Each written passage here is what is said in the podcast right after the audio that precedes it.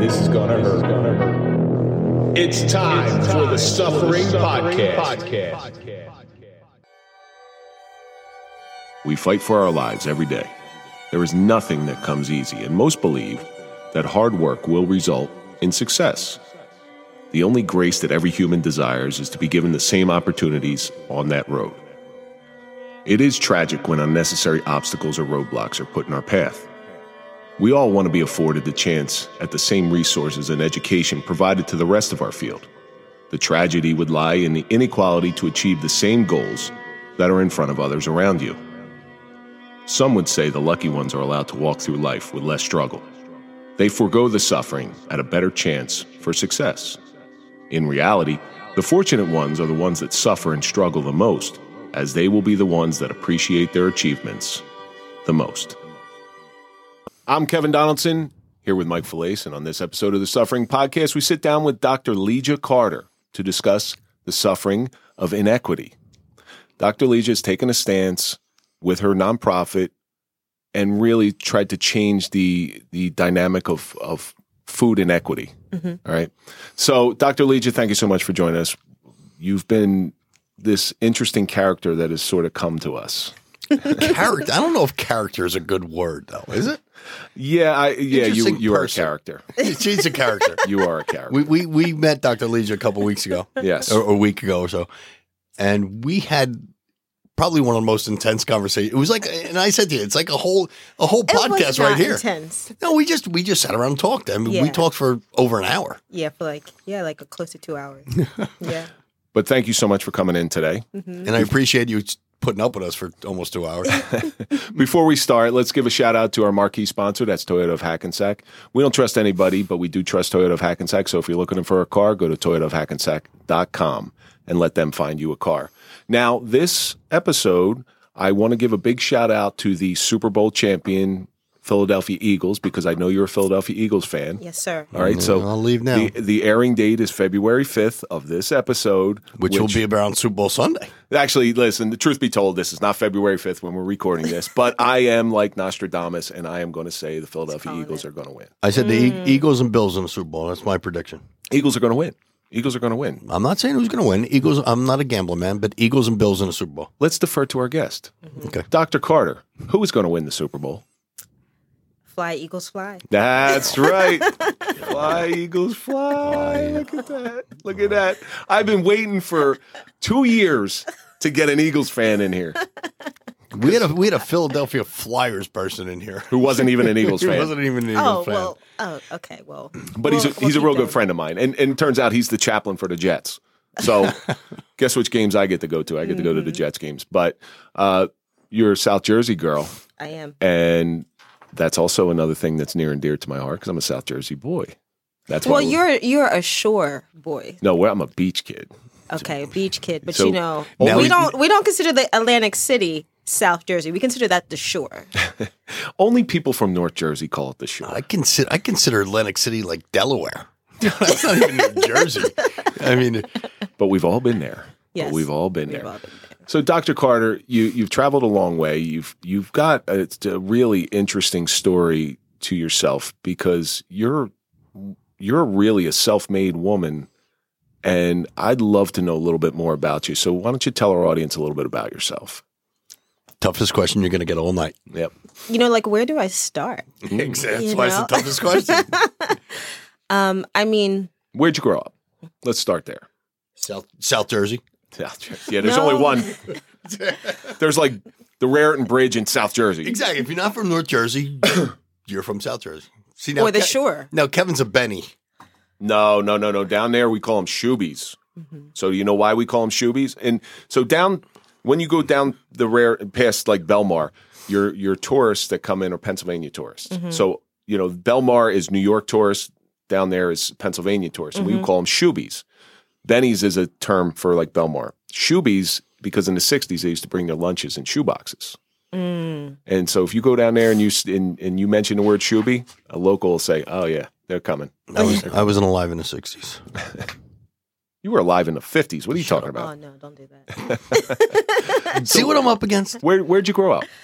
Um, well, I was born in Chester, Pennsylvania, And Uh, I went country. to college in Chester, Pennsylvania. yeah, so I was born in Chester, Pennsylvania, and, and all of my family are originally from Dutch country out in Lancaster, Pennsylvania. Um, and Bird in hand. what does that mean? Bird in hand. Well, so there, there's the, the names of the towns out there are a little off color. There's Bird in Hand. There's Intercourse. There's Fellatio. Yeah, that's You're- all. you're That's right. all Amish country. Yeah. Yeah, you're absolutely right. Well, um, my family and I are originally from a very small town called Atglen, Pennsylvania, uh, which is close to Parkesburg. So if you've ever heard of Parkesburg, and you know, when I was, you know, about seven or eight, um, my my mom uh, moved to New Jersey, moved to South Jersey, first effort, and then we ended up kind of landing in Lawnside, New Jersey, which Lawnside is the first um, incorporated African American town in New Jersey. It was a stop on the Underground Railroad, and um, that's where I kind of spent the majority of my childhood. But interestingly, um, where I'm from in Lancaster County, and and um, you know where my my grandmom lives and my my aunts, um, that is also quite historical um, and has a lot of history around it. My like great great great grandfather um, won a land lottery in Lancaster, was a free black, won a land lottery in Lancaster, So you can actually trace your lineage back to 1690. Wow. wow, Mm-hmm. wow. And so he won this land lottery, purchased started, purchased this this plot of land in Lancaster County, and he part of it was a farm, and the other part became refuge for uh, runaway slaves who were coming across the Maryland Pennsylvania border.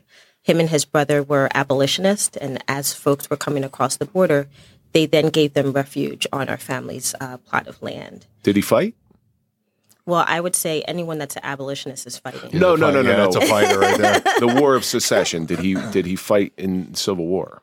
Um, not my great great grandfather, but we have been able to trace back that um, members of my family, my ancestors, have fought in every American war. That's that's important because one of the things that people don't know is the the amount of northern black soldiers who were at great risk, more risk than being killed, fought in the Civil War because there was a there was a decree put out by the South that if any black individual who is caught fighting against the Confederacy will be repatriated into slavery, mm-hmm. whether you're a free man or not. Mm-hmm. Mm-hmm. And that's a that's a it's it's not it, it's not only you're going to get shot at and have to fight, but if you get caught, you, you go back. Yeah, You're probably better being killed. yeah. Well, um, it's funny you say that because um, uh, I think it was his son fought. I'm not sure which. I can't remember which war, but there's newspaper clippings of the time where um, uh, I guess that this would be like my great great grand uncle or something uh, was. Um, I don't know if it was like would be called a lawsuit at the time, but was suing the the government in order to get um, benefits um, because he was a soldier who was injured and um, he wasn't receiving medical benefits, um, and so uh, he eventually won and, and did get um, some form of uh, payment from the government. But um, it just goes to show that during that time, and and you know even as we come contemporarily, you know that Black people have been the number one patriots of of the U.S., but their fight for support um, Well- has been deep and long. So the Civil War in general, there's some mix up about that. So if you read the the autobiographies of uh, both Robert E. Lee and Ulysses S. Grant, which I've read, Robert E. Lee was a staunch abolitionist, but he was a Virginian, so he had to fight for the South. As a matter of fact, many soldiers are buried on a plot of land that was once owned by Robert E. Lee that was taken by the U.S. government because he didn't pay his taxes, and that's Arlington National Cemetery. All right. Now, Robert E. Lee's wife used to get in trouble all the time because she would teach slaves how to read. She would give them trades uh, because his belief he knew he knew slavery had to end. you can't be two things at once when it comes to slavery, right? You can't fight for uh, you can't fight for the Confederacy and to keep systems of of oppression of Black people. Slavery and and racism it is the economic foundation of this country. And when it comes to even you know as you're talking of you know what his plans were where someone else's plans were it did it did not center and it didn't center the actual needs of black people, right? It's still within the lens of what a a white person of power thinks is best versus thinking about wait, we're in a we have created a system of deep injustice and violence and oppression. And why are we not thinking radically about change versus you know slow and steady no change should be radical change should be Radical change is, is a dangerous, is a slippery slope. Well, radical change is tough because you're going to get fight from everywhere. Corre- Radical, know, it- Like a, a, a gradual change, and li- li- I'm not saying radical change is wrong or gradual change is wrong, but you make a radical change in anything, you're going to get fights let- from every side. let me bring it back to a current argument that we can we can uh, uh, relate to. So the gun laws are, and then listen, I'm not saying gun laws are bad or gun laws are good, but they changed. A, lo- it was a radical change in gun laws where you couldn't have a magazine with a ten round with ten rounds in it, and it was radically done without thinking of the consequences of the actions. So half the police on the road were carrying illegal guns. Yeah. That's that's, That's what it radical comes change down to. It has to be and uh, it's painful but it has to be well thought out when you make the ra- and that's what fear that's my fear of radical change like that. And you know we're here to talk about inequity more than anything else and and that's it kind of plays into that a little bit. Yeah, when I when I think of radical change and when I say radical, I'm thinking of thinking beyond what is comfortable for those in power, right? And so any change is challenging, any change is uncomfortable, any change there there's going to is going to be met with it's going to be messy, right? Um but because we are up against systems of deep historical oppression, it's unfortunate that the the words, the semantics of like how do we create really good, meaningful change? Okay, I say radical, but it's just change, right? And thinking of how change should be implemented, whether that was during slavery, post antebellum, or even now, thinking about it more in the conditions of those who were most victimized by systems of oppression. It's radical for those who who aren't experiencing that but for those that are inside of it that are on the on the other side of oppress of oppressive systems for them it's like this is just what's needed. But it's new for it's new for those who who don't experience People that. are living it are feeling it, exactly. You know, and people who aren't living it are, are, I don't want to say opposed to change, but they're not really living it day by day. it's tough, right? But that and that's what privilege is, right? All different forms of privilege, but when you have the comfort of not experiencing what are the challenges of a particular group, right? Whether that is black people with disabilities, women, our immigrant population, right? When we don't when we don't when we have the privilege not to live in that reality, then we can create a story about what that reality is and, and how changes can be implemented, right? Oh, well, let's do it slowly or let's do it this way. But those that are deeply in that experience need that change now. The, the problem with slow change is people are going to change their minds midway through that change. You know what I'm saying? I mean, mm-hmm. everybody, you know, then they start thinking it through and the change doesn't really come the way they really intended it to be. I mean, historically in the U.S., we've seen we've seen deep moments of radical change, right? But change that's necessary, right? Um, integration of of schools, right? Okay, is that radical? Okay, yes, maybe at the time. Wow, we're we're integrating our school systems, but it's also needed change, right? So sometimes you just have to do it in order for what's right to occur. all i all i caution people on the side of radical change is be is play chess not checkers so the whole concept behind chess is you have to think three or four moves ahead. All right? And that way you can guard against possibilities. So if you think three or four moves ahead no matter what you do and i teach my kids chess for this reason. So if you do this well here's three possible consequences that could come your way. And unfortunately a lot of times the radical chess a lot radical change comes from playing checkers and not chess because you start to see and and getting back to the to the slave thing it's you it, it's kind of inhumane to put somebody just out on their own without a, a plan in place Well, here's the other thing too, which is what we see, which is why the work we do at Coalition is about equity, right? Is that part of understanding inequity, part of understanding systems that have created um, uh, that have marginalized folks, that have uh, removed resources and necessary necessary resources and supports for folks, and so on and so forth, is that we have a tendency in this society to put the responsibility on the individual.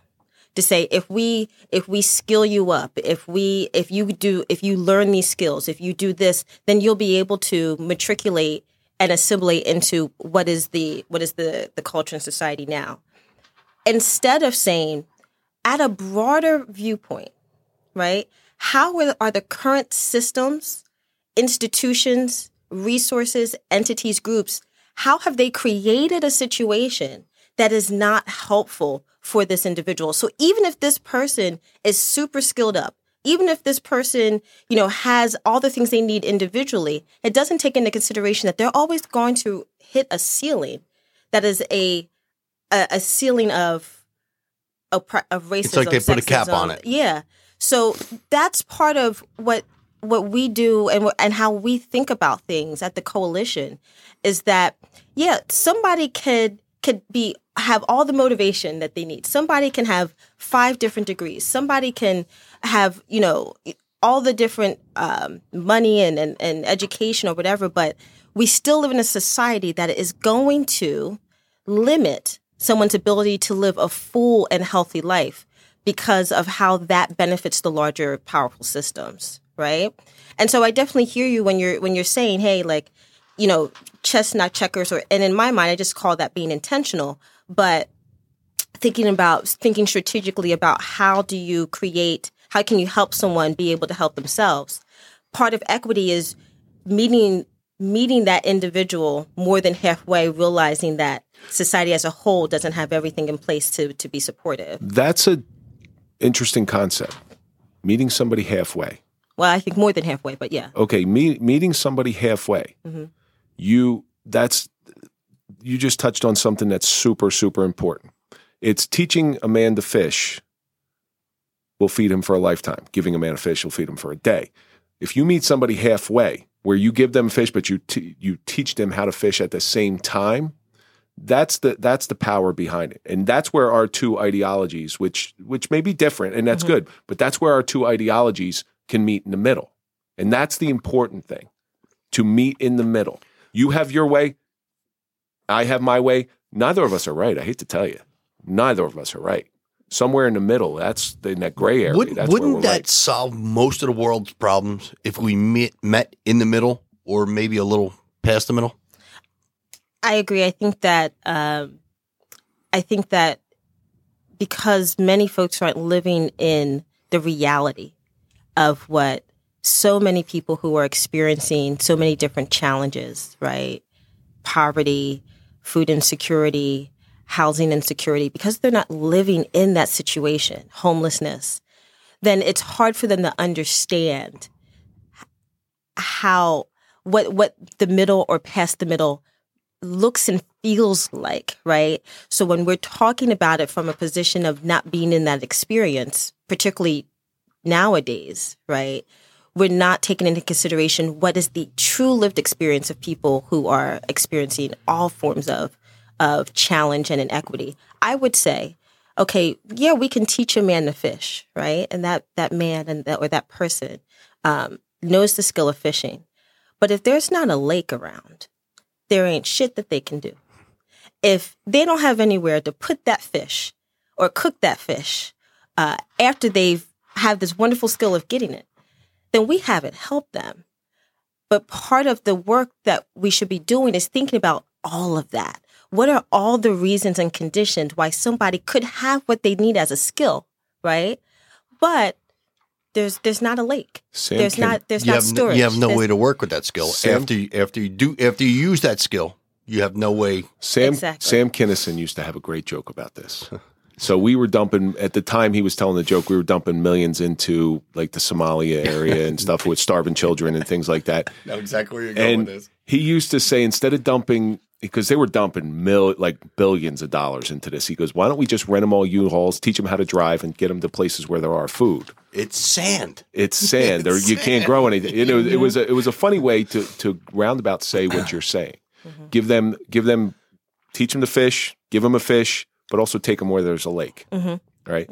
So you, well, wow, this this is going off the rails here. But It is. just, just getting back to what you were saying, it's you know the old saying, you know, walk a mile in my shoes. I always say, you know, Yeah. see life through my eyes. Mm-hmm. So if if someone saw life through someone, you know, through someone else's eyes, they may actually grasp the reality of what's going on. But Exactly. see, but that that's judging a book by its cover. So if you were to, see, I've been all three of those things. Mm-hmm. I've been poor. I've been homeless.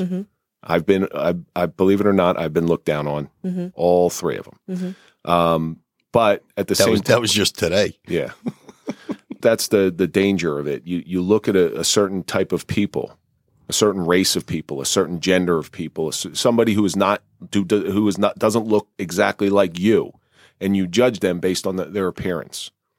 Um, you would never think that I was ever homeless, but I was. All right, you would never think that I was ever poor. I grew up very poor. Um, I know what the inequity is of life. Now, you grew up in that South Jersey area, in that community. When did you first start to, you know what? You know what I did forget? I forgot our social media question. All right. We got this far without even. Yeah. But I do want to say that, you know, I have had the awesome experience of working with, supporting, meeting so many different types of people. So I don't judge books by their cover.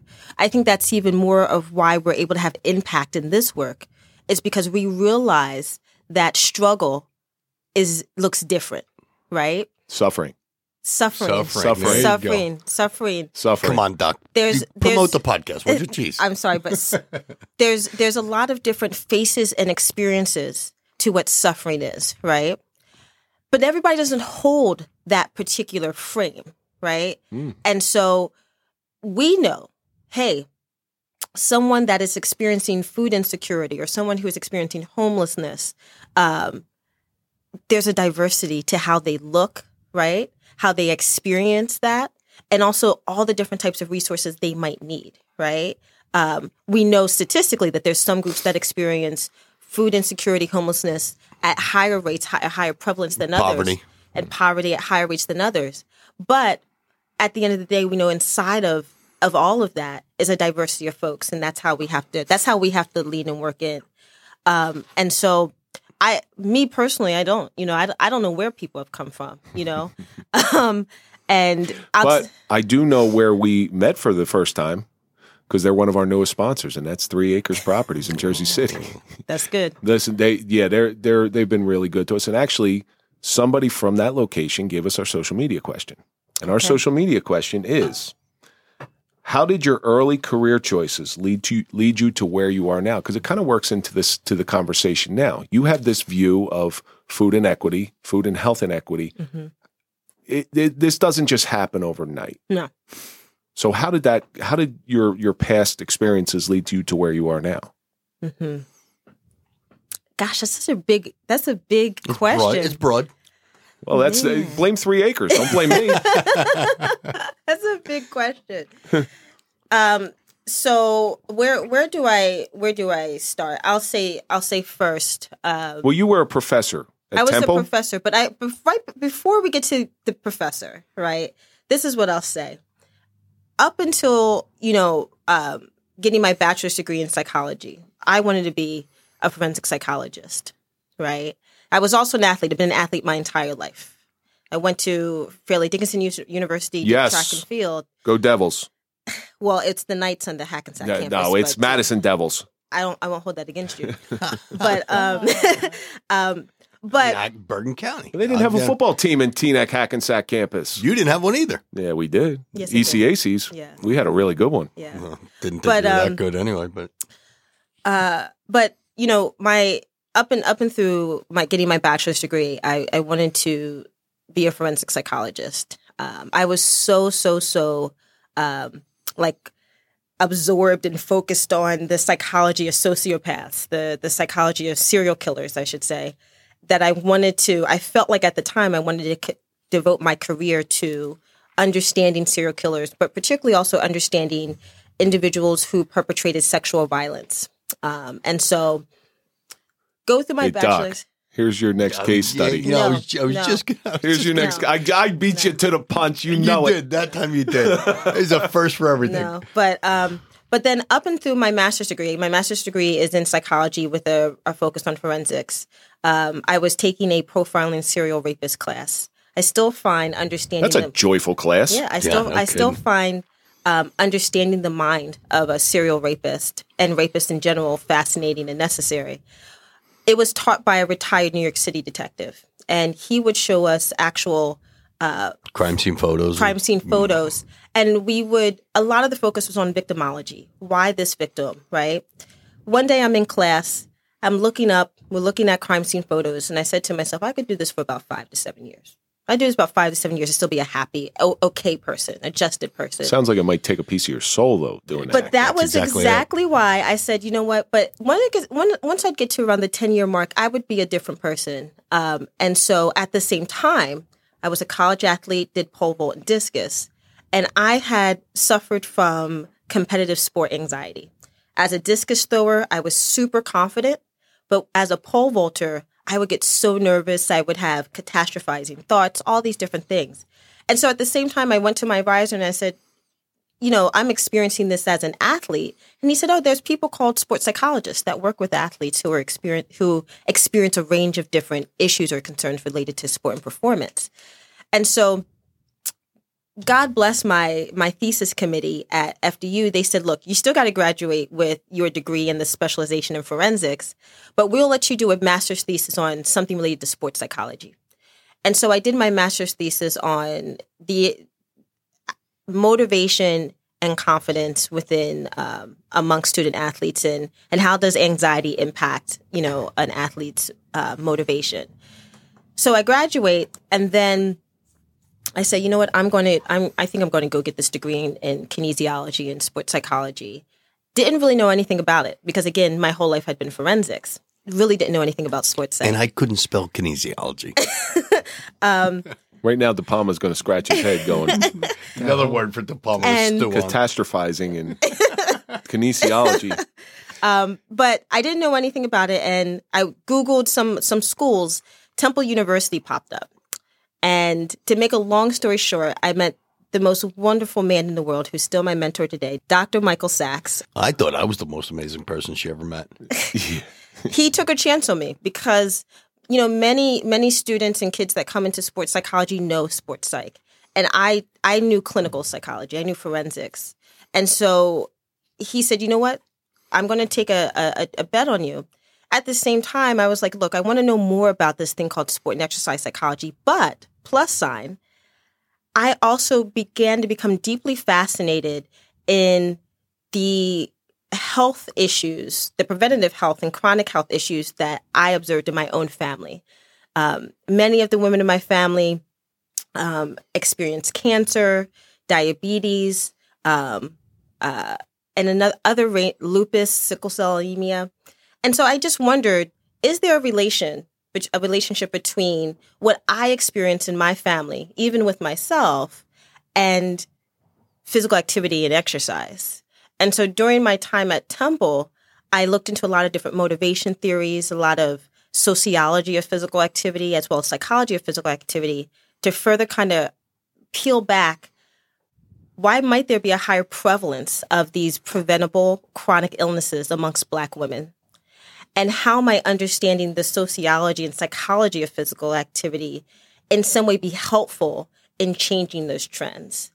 And so my research and my work as a professor focused a lot on that the social determinants of physical activity, particularly in Black and Brown women. At the same time, you know, I've been in, I've, I was at a, a bunch of different schools, and at Long Island University, um, I had started a center that really focused on that research, but also provided sport and exercise psychology services to the community. So that's really that's the gist of what got me into health and wellness. But it makes perfect sense because I I was uh, I've been a runner for quite some time now. You wouldn't notice.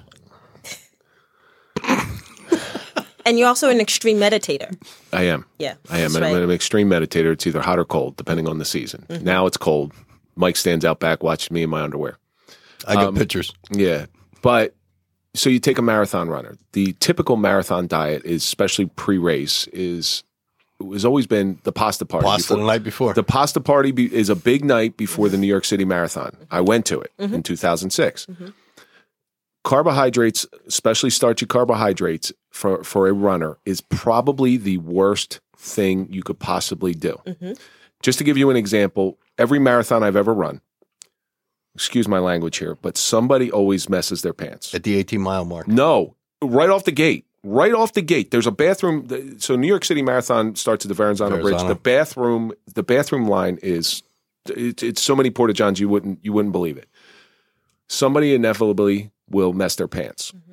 Now, as ultra elite marathoners get older, the old ones, they would they would be plagued by chronic gut issues, mm-hmm. chronic arthritis, mm-hmm. which is all brought on by say gluten because our bodies aren't supposed to process it. What they're finding now is um, a diet that's high in good fats will give you better fuel than than a carbohydrate rich diet. For marathon runners, now once they switch their diet, they're able to run faster, further, and longer. Mm-hmm. A marathon runner, especially an elite marathoner runner's career would end about 31, mm-hmm. 32, 33 maybe. Now they're they're going into their 40s. Mm-hmm. All because of that health and wellness change in sports. I guess it's it's, it's as much psychology as is sports health and wellness. So it makes perfect sense to me. Um, have you experienced anything like that as far as dietary issues, changes that you saw there was a problem? As far as an athlete, as far as an athlete, the ones Ah, the ones that you've the ones that you've coached, Well, I, I haven't coached anyone. not coached, but talked to, worked with worked with. Worked with, lectured. during uh, during my time um, at LIU when we had Peak Center and we were providing sports psychology services to athletes, um, which is uh, actually just one reason why I just love what I do. But um, it was not uncommon for an athlete to come in for support around a particular performance related issue. Let's say they you know the coach said you're, you, you're there's an issue with confidence or you know competitive sport anxiety. And then when we begin to peel back some of the layers of that athlete's daily experience we find out well they're they don't have enough money to to eat right they're experiencing they're experiencing food insecurity or they're they're sleepless at night um, or they're experiencing challenges at home or something like that, which all impact their ability to perform at their most optimal, right? Particularly, uh, not just food insecurity, but also having access to the right type of diet for their body and for their the physical needs and, that they have for their sport. So food education. Food education and food access, right? Well, food access is fast food. Food access is access to food. Yeah. Well, I'm saying I'm saying that the, the easiest access to food is generally fast food. yeah, and You know, so you're eating McDonald's burgers and going out and running, and you know, which it's not counterintuitive. helpful. It's not helpful. Um, and that all still comes with an expense at the same time, right? And so something that I observed with the particularly the student athletes, the college level athletes, was that access to healthy food options and to food in general, regular, consistent food, right, um, was a problem.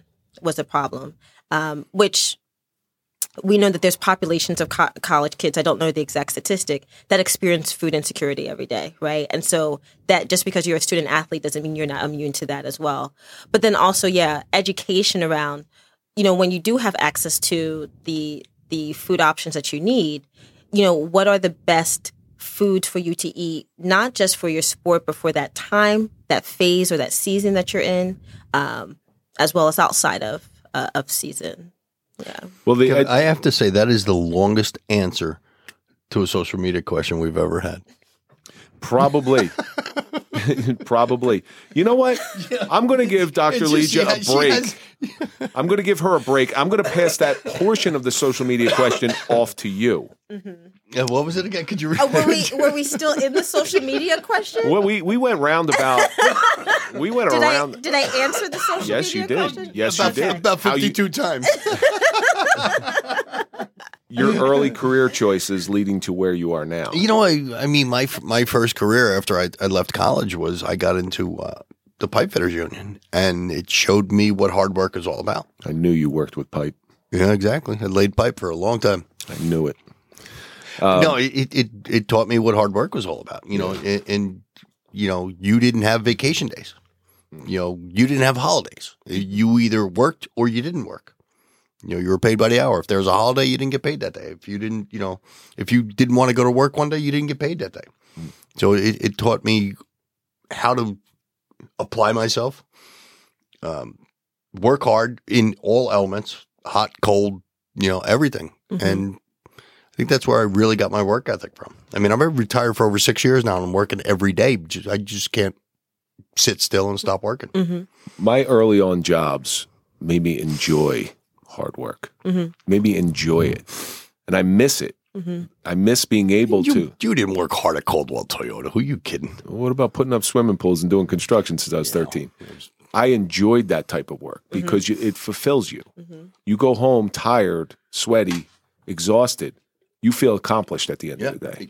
That's what I said. That eh, working in all elements. That's what that's what working in the you know the construction union did for me. As much as I loved being a cop on those nights when nothing happened, I went home more tired and, And less almost fulfilled. Less fulfilled. almost depressed that I wasn't able to do anything. Mm-hmm. Like you're you're sort of governed, you're held back, mm-hmm. and I don't like that feeling. Mm-hmm. So what do I do? You know, I just I take the opportunity when I have downtime to go work harder. I'll uh, I'll fill up time to. I'm, I'm a workaholic, unfortunately, but I will always find that something to fill that gap because I know that fulfillment of a of a hard day's work, and I think it's something that we as a society have gotten very very far away from. But getting back to the education thing that you you talked about earlier, I see this. I see this in my community because I'm, I'm a football coach, and I see this with little kids. So you, you have a little kid, and we got weight limits, and their their parents are uneducated, or maybe uh, they, they're not economically able to get the better foods, mm-hmm. or they just don't know. Mm-hmm. I found that in education is probably the worst mm-hmm. out of anything. So you get a kid who's on the border with weight limit and he come you know you get him on the scale a week later and he's gained weight. I was like what happened? He says well what you I said what'd you have for dinner? He said I had chicken. I'm like well that's good. And then I'm like wait how's the chicken cooked?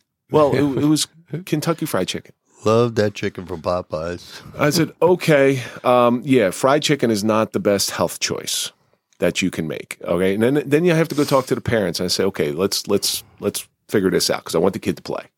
And then you you from the limited uh, limited knowledge that I have about food, I tried to say, well, stick to these, stick here, do this, do this, do this, stay away from pasta, stay away from bread, uh, meats, or if you're vegan, because there was, there was a couple of them that were vegan.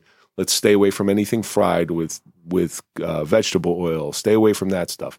Anything to give them a leg up. Um, but that's the inequity of education as far as food goes, and that goes across the board. I see this a lot in the inner cities. You go down the inner cities, you go down to any inner city. What do you see? You see fast food. You see a bodega, um, usually a strip club or a bar, Liquor stores. And that's it's cheap, easy food. And now pharmacies. And for, for, uh, do- you know, will you know will pump you know you know poor food options into communities, right?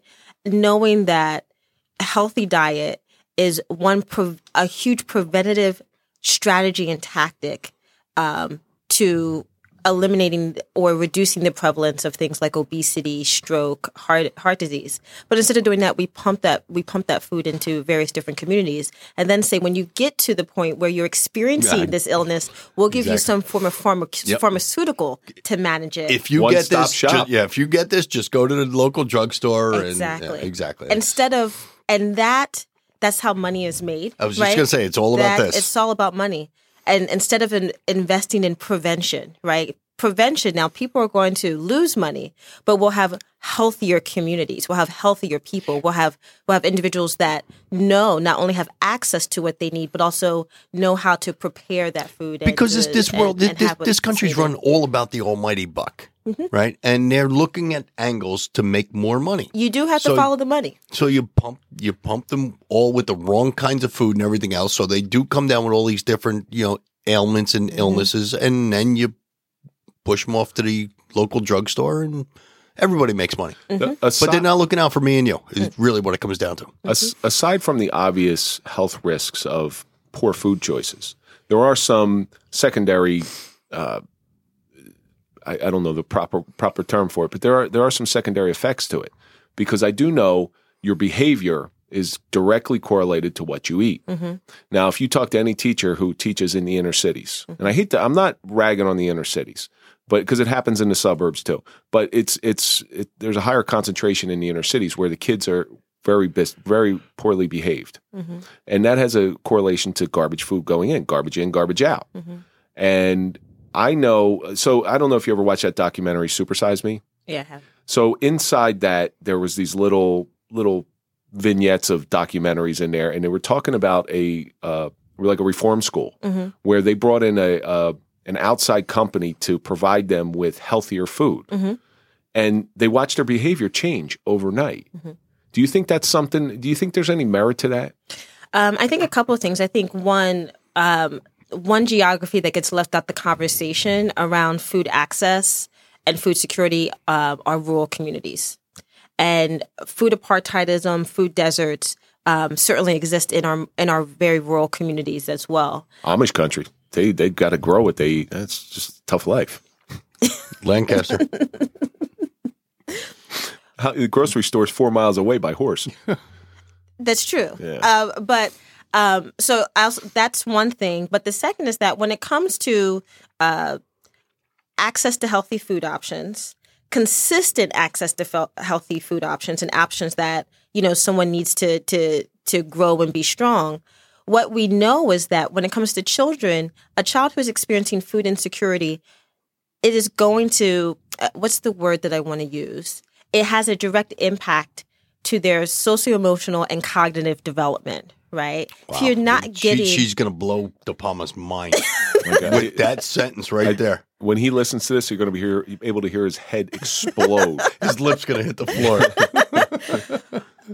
so when a child doesn't have number one access to regular con- a regular consistent diet right then it's not going to allow their their their body their brain to develop in the most healthy and strong way so that's just first consistency to to to options let alone healthy food options but then also healthy food options right that we know would markedly help um, in just the, the space of preventative health, right? You know, just being able to live a healthy life and also have what you need, not putting in refined, overly refined food and things like that, which um, there's studies out there that um, show that unfortunately, um, food options here in the States that have a lot of refined uh, elements in it and things like that are- Processed food. processed food are designed to trigger the pleasure centers of the brain, right? Exactly. Addictive. So, yes, Yes. somewhere in the 60s,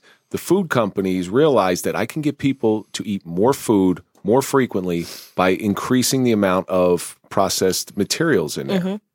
So, So it's Crazy. Yeah. So with these overprocessed foods, overprocessed, you know, um, food items, fast food from your fast food to your Oreo cookies, right? they're, They're- cheap too. they're cheap, right? They might last a little bit longer for depending on what the, the item is, but also the science behind how they're created is tricking our brain, right? To get happy, get happy and get comfortable, right? Immediately And become sedentary. will become sedentary or just continue to access and get eat those things versus um, helping helping helping our society helping people eat healthier options that aren't designed to trigger those pleasure centers and instead allow your body's hormones to tell it hey i'm eating and i'm full and i don't need anything else right so There's- there's, a science behind all of this There's there's one thing, Dr. Carter, that it, people are going to listen to this and everybody's going to agree with Mm-hmm. exactly what you're saying.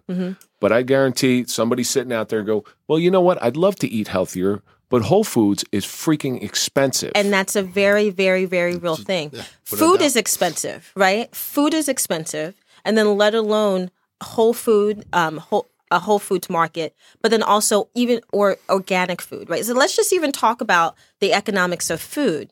You know, when we say, hey, yeah, eat healthier, if someone goes out and buys a bag of kale, they're going to have to eat that kale within two days, right? Which then just from a weekly desire of wanting to bring more kale into your diet, we've now increased the cost for that family to eat healthier, right? So there has to be very meaningful conversation around food cost if we want to engage in preventative health strategies just around nutrition, right? Well, there's so we've we've touched on on so many different issues here. Mm-hmm. We're tou- we touched about the psychology behind behind food. We touched about the health issues behind food. We touched about the economics behind food.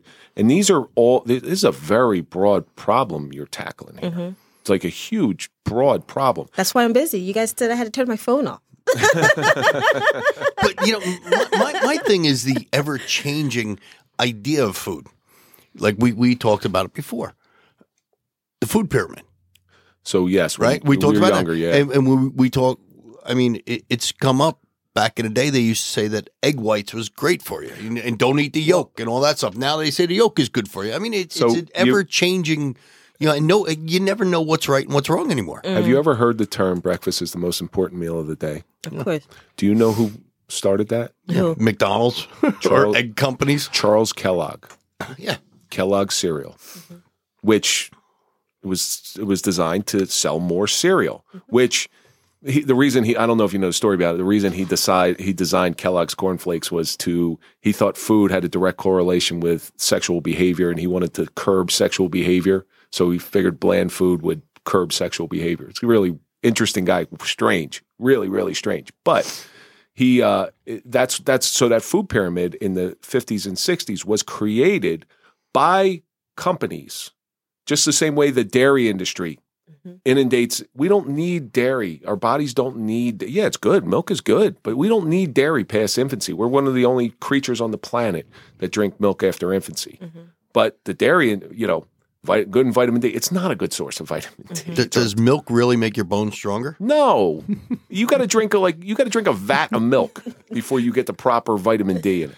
So it's those advertisers, and they're all chasing the money, and they want to sell their product. Where you're kind of going against the grain, you got an uphill battle with your nonprofit.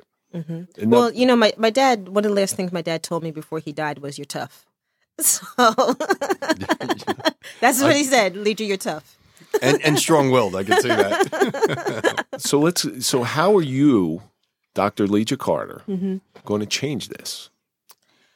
that's the beauty of the of Coalition for Food and Health Equity.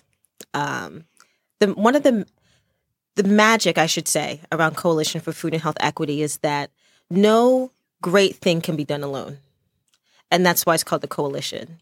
And so, how are we going to play our part in transforming what health should look like, what wellness opportunities should look like?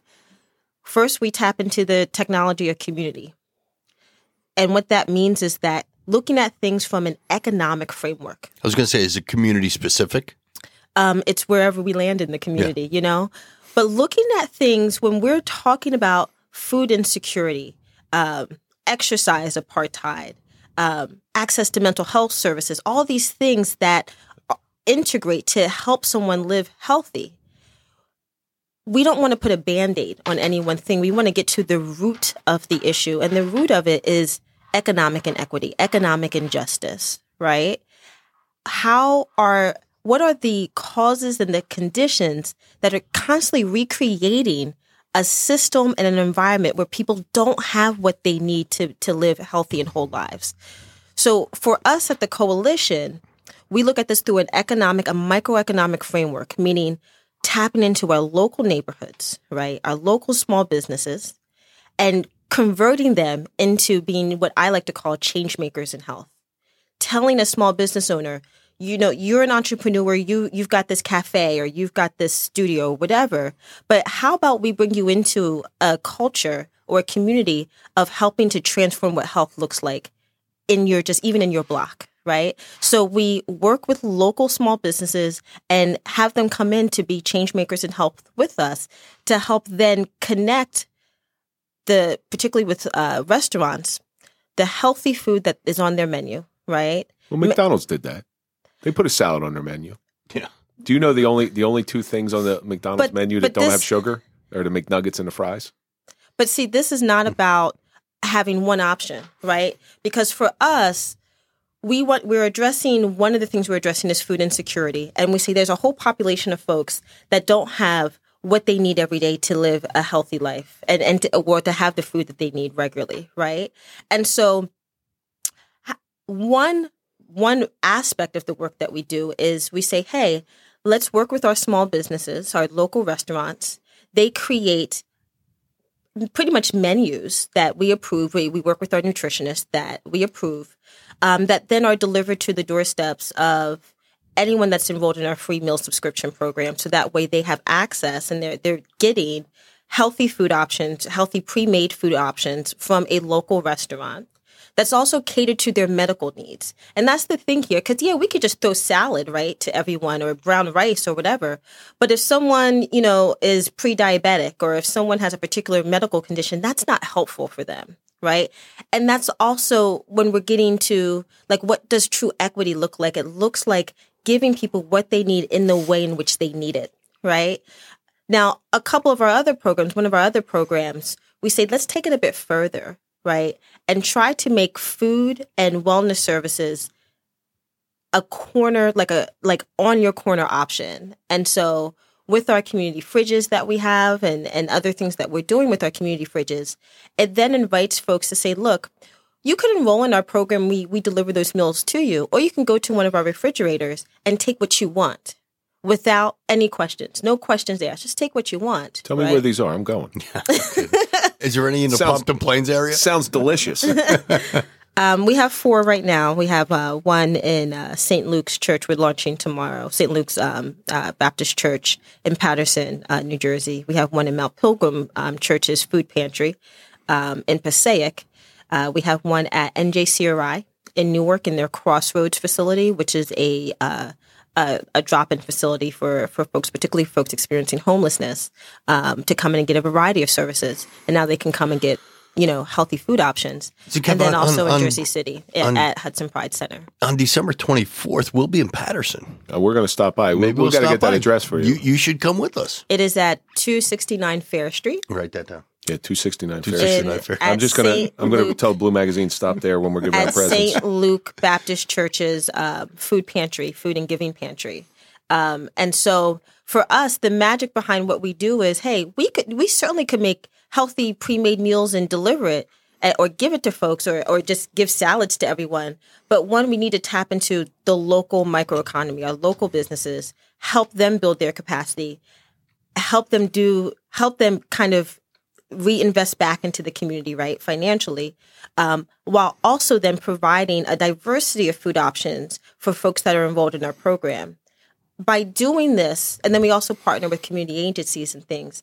By doing this, we are kind of reshaping what community looks like through an economic framework, right? Because I could I could make a bunch of macaroni and cheese or something uh, like from my house, but how is that helping the local economy? So we have to kind of pump resources, financial resources into the local economy. So that way it begins to kind of build up in, in that capacity in that way, while also plus sign addressing food insecurity for someone that's ex- in, in immediate need. Well, Don't do- don't tell me mac and cheese is bad because that's one of my That's one of favorites. the worst things ever. Just I'm not going to pass judgment. How do you how do you build a framework of sustainability around these these healthy options? Yes, it's great that people can go in there and get a healthy food option because I love that. You know, it's it's all about making good choices. You can make good choices in these pharmacies and CVS and Walgreens. You can go in there and instead of the Snickers bar, you grab a bag of nuts or something. It's a better choice. It might not be the best choice, but it's a better choice. Uh, how do you create a sustainable mindset with these folks? Do you educate them? Do you tell them, uh, look, just eat this food and tell me how you feel? Does it feel better? What What's your plan on that? Um, well, there's a couple answers to your question. I mean, the first, when it comes to our community fridges, our Ujamaa community fridges, uh, the beauty of that is that it's also leveraging technology, in order to advance both food and nutritional security, but then also other forms of health needs. We have a, a couple new programs coming out. Um, but within the refrigerators, uh, the refrigerators are super cool. They're basically a big computer. And all the food items that are placed in that refrigerator have digital tags on them that the refrigerator sensors pick up. That information goes to the front of the kiosk that's on that refrigerator, as well as to an open website. So folks can kind of surf and shop the fridge and learn specifically about what is what are the nutritional components of the food items in that refrigerator. But they can also go to the open website and say, "Hey, you know, there's a refrigerator close by to me and I am gluten free." Right? And they can look at all the gluten free options that are currently in that fridge that we just restocked, currently in that fridge to really learn more about it. When it comes to our hunger project, a lot of different things. I mean, our Hunger Project program really provides much more custom pre made meals to folks enrolled.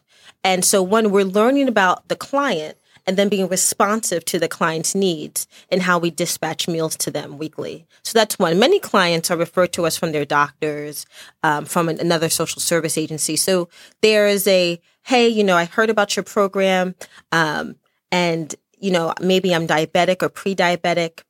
I'm also experiencing food insecurity and maybe housing insecurity or something like that. But I want to be able to eat better, but I, I don't, I can't afford it. And so what our program does is help alleviate many of those challenges. It provides you that healthy food option that you need to to individuals enrolled and also addresses that um, food insecurity and that nutritional insecurity so folks are they have um, access to the menu of food items and the nutritional components in those food in those food items um, going into 2023 we will be bringing on a nutrition educator that can work with individuals within our program even if it's just to help them learn a little bit more about what they're eating and if they can if they might have the the um, resources to maybe replicate some of the foods that they're that they're eating. Um, because what I found, especially people of of lower economic status, they want to give their kids the best. Like they, the parents especially, they want to give their kids the best to give them that that little leg up. Mm-hmm. In But they don't have the means to do it. correct, or they don't have the education to do it. It's one or the other. They don't have the economic I think ability or things can education. be a both, right? I think that, but you know, education is a very big, broad idea, right? The more that you know, at least me, I, I tell people all the time, I, I have four degrees, and what I the the more educated I've become, the more I realize I don't know, right? That's what education is. It's realizing you the don't. more you learn, the more you don't. Exactly. The more you learn, the more you know you don't know. Ex- that's exactly. That's You're like- Socrates. yeah, and so It's it, it. Socrates said, "The only thing that you should know, learn in this life is that you know nothing." Mm-hmm. but I say that to say that when we use the when we say education, that's such a kind of like monolithic big term because someone can know a could know a reasonable amount about one particular thing when it comes to food and nutrition and not something else, right? And so it's really about what do folks need and what might they not have the resources and access to to be able to do the things for them, right? And yes, certainly even access to edu- like something around like, you know, what's what's a good salad to eat for me or or if someone is diabetic or pre-diabetic what is a, a, a diet that they should adopt even having knowing where they can find that information in order to read it and to to learn is also a barrier for Well, many folks Well, that's something important with those kiosks that you were telling me about. They have access to that information. It's their choice whether they choose to use it, but at least it's available to Mm-hmm. them. You're making, you're putting it in front of their face. And what we found, what we found with our refrigerators is that um, I'll give you an example. Uh, at one of our refrigerated locations, um, an individual said, you know, they had been wanting to to move to more of a meatless diet, um, go vegetarian or vegan, and they were also they also are experiencing homelessness, um, and so they a had, vegan homeless person. Wow, that might be a first I've ever heard that. it's not the first that I have. The first I've ever heard that. I'm That- not kidding you. definitely not the first. We have we have many many folks who are unhoused or homeless who are vegetarian or vegan, and because of the programming that we do through our Hunger Project in Ujamaa, we can we can provide them the type of meals that are reasonable and necessary for how they eat. So they regardless of the other struggles that they're experiencing, they can at least, if they're a vegan, then they can, they we, we will make you vegan food. If you're vegetarian, vegetarian food, all the things. It shouldn't be that because you're experiencing one thing, you have to automatically experience something else, right? Um, even though we're trying to work to, you know, help dismantle these other areas of, of challenge. But in any case, um, the story that this individual said, yeah, you know, I'm trying to go meatless and didn't have access to, to food options to be able to do that because he wanted to live healthier. And he said, now that we have the refrigerator, he comes there, you know, in the morning for breakfast, gets you know his his vegan gluten free oats you know? And then lunch gets his you know vegan vegetarian options. And so it's allowing him in a way that is dignified that is caring and on his terms eat in the way that is good and right while also you know tackling the other challenges that they're experiencing. That's the other thing with coalition is that we believe in dignity dignity and care that everything that we do the messaging the branding how we place things we we wanted to be wrapped in care and love, right? We don't believe, hey, I'm just going to throw some, you know, um, you know, a, a canned good at you or something like that. We we want you. We want to say, okay, what what do you like to eat, right? What is good for you, and let's package it also. The delivery of our meals are packaged with love, right? So we want at the end of the day people to know that there's at least one organization out there that cares for them, and food is one way, amongst other ways, that we show how we care. Um, I, I, think dignity is a good word when it comes to this too. Mm-hmm. You know, people they don't want to. They may be overweight, mm-hmm. you know, and and they don't want someone to tell them how to eat, you know, and it, it's almost I don't want to say against their dignity, but they're almost afraid to come out and say, "I don't know how to eat right." Mm-hmm. But also think about how the the messaging around body, right? That if your body doesn't look a particular way, or if it's not a certain type, then then like then you just got to point it. Poor diet makes hair increases hair loss. That's why I got know. a hat on. Yeah. but but even but even the messaging and the narratives and the larger discourse around you know that the ideal body type should look a certain way, right? Uh, for men body or shaming. For, for body shaming, right? Um, but, and then let alone you know wanting to support someone who is overweight or obese this layer, the psychology around just how they might have experienced their body, people speaking to them, right? The stigma around that is a huge barrier, is a barrier to helping folks engage in the type of helpful activities that could be good and right for them. So it's not just about, okay, eat this or, or exercise in this way. It's also peeling back the internal stories that they have from various different forms of stereotypes and things that might also impact than wanting to engage, let's just say, physical activity. You know, if somebody wanted to get involved in your organization, mm-hmm. in the Coalition for Food, Health, Food and Health Equity, I get those two mixed up. Food and Health Equity. How can we? How can we find you? Uh, well, you can first go to our website, www.coalitionequity.org. You could visit us on Instagram at coalition underscore equity. Um, or you can visit our Ujamaa Cafe, which is our community refrigerators at Ujamaa, spelled U J A M A A uh, Cafe um, on Instagram. And you also have a gala coming up. We have a huge gala coming up called the Love and Equity Gala. Um, it is our annual gala to support and help sustain all the work that we're doing. And so this February 14th, the Day of Love. Found next week. That's going to be next be week. Going to be next week. the day of the day of love. Um, we're we invite people to come and one celebrate the work that we've done the past year, but to just have a good time. I mean, one thing that Coalition is known for is good food. Um, so you're going to be serving burger. It's going to be catered by Burger King. Yeah, it's going to be it's going to be catered by a wonderful, delicious caterer. Um, and so come out, eat well, support a great cause, support a great cause. But but it's more than that. It's also being in community with people who are doing purpose driven work. That's the beauty of our gala is that you're supporting us, but when you come into our gala, you literally can turn to your right or left and there's somebody doing some amazingly dope ass work too. And, and, and so, where, where is this gala and how could people find tickets to it or? Um, the gala will be held at White Eagle Hall in Jersey City. You can go to Love and Equity coalitionequity.org, which is our gala website. You can always just again go to our main page on coalitionequity.org. Um, that'll take you to um, our gala as well to purchase tickets, or you can just donate, or you can sponsor tickets for someone who can't afford the gala to come and join us. You also have social media presence as well. You want to give that out? Dr. Leeja. Yeah, I mean, yeah, I mean, Dr. Leeja. um, people can follow me and follow my adventures um, at Dr. Leeja on Instagram. So, uh, just a, a, quick note for for the audience out there: that is how we came across Dr. Leeja.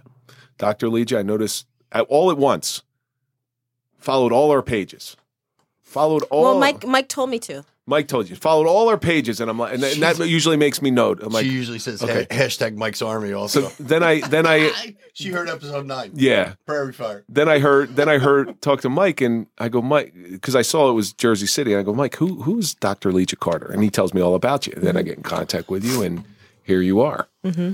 You've had you really got an uphill battle, and your suffering is not over mm-hmm. by any means. Mm-hmm but going through what you did and trying your best to make your imprint on this world and leave this world a better place than you left it, what do you think the suffering of this journey has taught you? Well, first I want to say I've been suffering my entire life. you know, I you know I have a very interesting uh, background and, and childhood experience. You know, the beauty of suffering is that one, the lessons that you learn through struggle are priceless that you can't get from a textbook, you can't get from a lecture. But for me, um, my journey uh, with suffering and, and with really trying to build up this nonprofit and the work that we do is this beautiful divine resilience that is experienced on the other side of that.